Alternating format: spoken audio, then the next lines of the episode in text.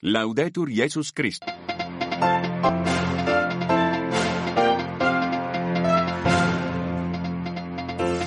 I titoli del radiogiornale della Radio Vaticana, Dio cammina con il suo popolo, scelto il tema della giornata mondiale del rifugiato 2024, 11 morti in Egitto dal Sudan, nuovi attacchi russi sull'Ucraina a quasi due anni dall'inizio dell'invasione continua, l'emergenza umanitaria, Giubileo 2025, presentato il programma RAI Pellegrini di Speranza. Bentrovati all'ascolto da Michele Raviar. Sarà Dio cammina con il suo popolo il tema del messaggio per la 110 giornata mondiale del migrante e del rifugiato che si celebrerà domenica 29 settembre. Lo rende noto il Dicastero per il servizio dello sviluppo umano integrale, spiegando che il messaggio si concentrerà sulla dimensione itinerante della Chiesa con uno sguardo particolare rivolto ai fratelli e alle sorelle migranti, icona contemporanea della Chiesa in cammino. Migranti che sono vittime non solo in mare, a decimare vite anche tragitti di terra. In Egitto 11 morti in un camion proveniente dal Sudan, dove sono ormai migliaia le persone in fuga dal conflitto in corso. Paola Simonetti. Un furgone si ribalta, si incendia e non lascia scampo a 11 persone rimaste intrappolate. L'incidente in Egitto nelle scorse ore sulla strada Al-Alakia da Aswan. Protagonisti sono stati migranti provenienti dal Sudan. Sull'accaduto indagano le autorità locali, ma questo sembra essere l'ennesimo episodio nel contesto di quella che, secondo l'ONU, è una delle più vaste migrazioni del pianeta a causa della violenta guerra che funesta il Sudan e per il quale da più parti si chiede un urgente cessate il fuoco. Oltre 7 milioni e 7 700.000 le persone fuggite finora dall'aprile dello scorso anno, che in parte attraversano i confini dell'Egitto, divenuto ormai snodo cruciale per i rifugiati di diversi paesi africani. Nuovi bombardamenti israeliani su Rafah nel sud della striscia di Gaza hanno raso al suolo una moschea e distrutto case in quella che i residenti hanno definito una delle note peggiori. Continuano i negoziati al Cairo con l'obiettivo di arrivare a una tregua in tempo per evitare un assalto alla città. Intanto i morti a Gaza sono superiori a 29.000 e una nave è stata attaccata questa mattina da due missili al largo delle coste dello Yemen. A bordo è scoppiato un incendio e le forze di coalizione stanno rispondendo, lo riferisce con un post su X l'Agenzia del Regno Unito per le operazioni commerciali marittime che poco prima aveva riferito di aver ricevuto una segnalazione di un incidente a 70 miglia nautiche a sud-est di Aden. Ma quale impatto ha la crisi nel Mar Rosso sull'economia mondiale? Lo spiega l'economista Nino Esposito al microfono di Silvia Giovarrosa stanno fortemente aumentando per effetto della realizzazione di, di rotte più lunghe eh, i costi di trasporto, probabilmente eh, già adesso si iniziano a verificare i primi effetti sui costi delle materie prime. Stiamo parlando di un fenomeno che è sostanzialmente legato a un allungamento dei costi di trasporto e quindi diciamo, questo allungamento comporta una maggiore eh, incidenza sul, sul, costo complessivo del bene. Appena eh, verranno attenuati questi fattori di ordine geopolitico, eh, la situazione dovrebbe ritornare sostanzialmente come prima. E se questa situazione si dovesse perpetrare ancora a lungo, come potrebbe impattare sulle economie della regione, della zona, ma anche sulle economie emergenti dell'area? Questi sono paesi che in buona parte vivono di attività di esportazione di materie prime, vincoli diciamo, ai trasporti possono essere più penalizzanti probabilmente per i paesi dell'area da cui provengono queste materie prime che non invece per i paesi eh, europei che sono paesi utilizzatori di queste materie prime.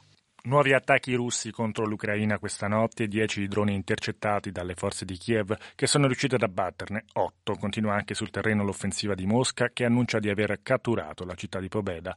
A ridosso del secondo anniversario dall'inizio della guerra, la popolazione civile dell'Ucraina sembra vivere con rassegnazione e fatalismo anche l'emergenza umanitaria che ha sconvolto il paese. Stefano Lescinski ha intervistato Don Andriy Bodnar, direttore della Casa Salesiana di Leopoli dire, è quasi l'abitudine che abbiamo addosso di sentire che la guerra continua e che la gente certamente porta addosso ogni giorno. A seconda delle ondate degli attacchi tornano a fuggire le persone e continuano a venire verso di voi.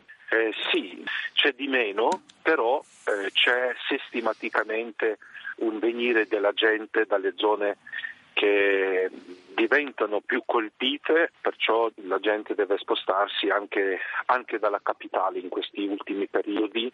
Padre Andri, Leopoli è diventata anche un polo molto importante per eh, la cura delle vittime della guerra. A Leopoli si, si stanno anche specializzando molti professionisti in campo medico, in campo di psichiatria, perciò eh, si, si vede evolvere questo aspetto dell'aiuto si intensificano gli scontri armati anche nella Repubblica Democratica del Congo orientale tra l'esercito e i combattenti del movimento 23 marzo. La situazione sta aggravando le condizioni dei civili intrappolati nelle zone di guerra, dove sta diventando impossibile far arrivare aiuti umanitari. Della situazione Giancarlo Lavella ne ha parlato con il congolese John Palizza, attivista per i diritti umani.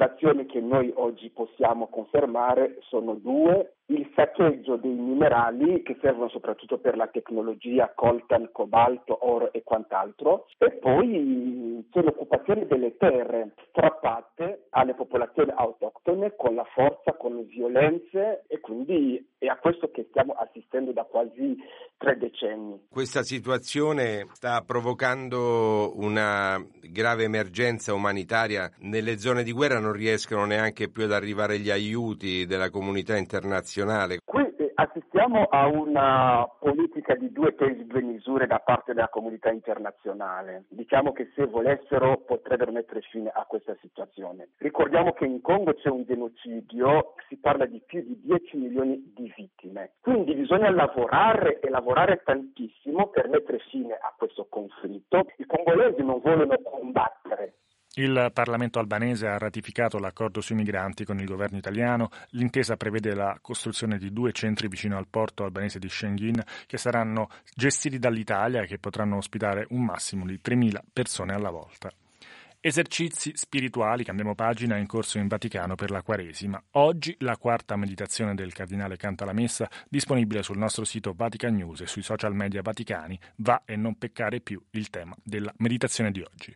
E a partire da domenica 25 febbraio va in onda su Rai 1 a mezzanotte 45 sarà disponibile su Rai Play il settimanale Giubileo 2025 Pellegrini di Speranza, curato da Rai Vaticano, vuole essere un percorso per avvicinarsi all'anno santo presentandolo sotto diversi aspetti. La produzione è stata presentata oggi a Roma. C'era per noi Tiziana Campisi. La prima puntata è stata realizzata davanti alla Porta Santa della Basilica di San Pietro. Ne farà conoscere la storia e ruoterà attorno ai giubilei dei secoli passati. Un reportage traccerà il profilo del pellegrino, mentre con uno sguardo internazionale si cercherà di capire dove trovare oggi la speranza. La trasmissione offrirà servizi culturali, testimonianze, interviste, racconterà curiosità e da settembre sarà un appuntamento giornaliero. Ospite principale Monsignorino Fisichella, proprefetto del Dicastero per l'Evangelizzazione, che spiega il ruolo dei media di fronte al giubileo del 2025. 2025. Mezzi di comunicazione che oggi si moltiplicano sempre di più per la cultura digitale che possediamo sono uno strumento decisivo e quindi sono in grado non soltanto di dare la notizia, ma anche di interloquire con il pellegrino e quindi eh, si crea un movimento che prima non avevamo. Il pellegrino diventa veramente attraverso i mezzi di comunicazione protagonista perché non solo può raccontare lui la sua storia agli altri, ma può anche far comprendere a noi il grande valore del suo pellegrinaggio.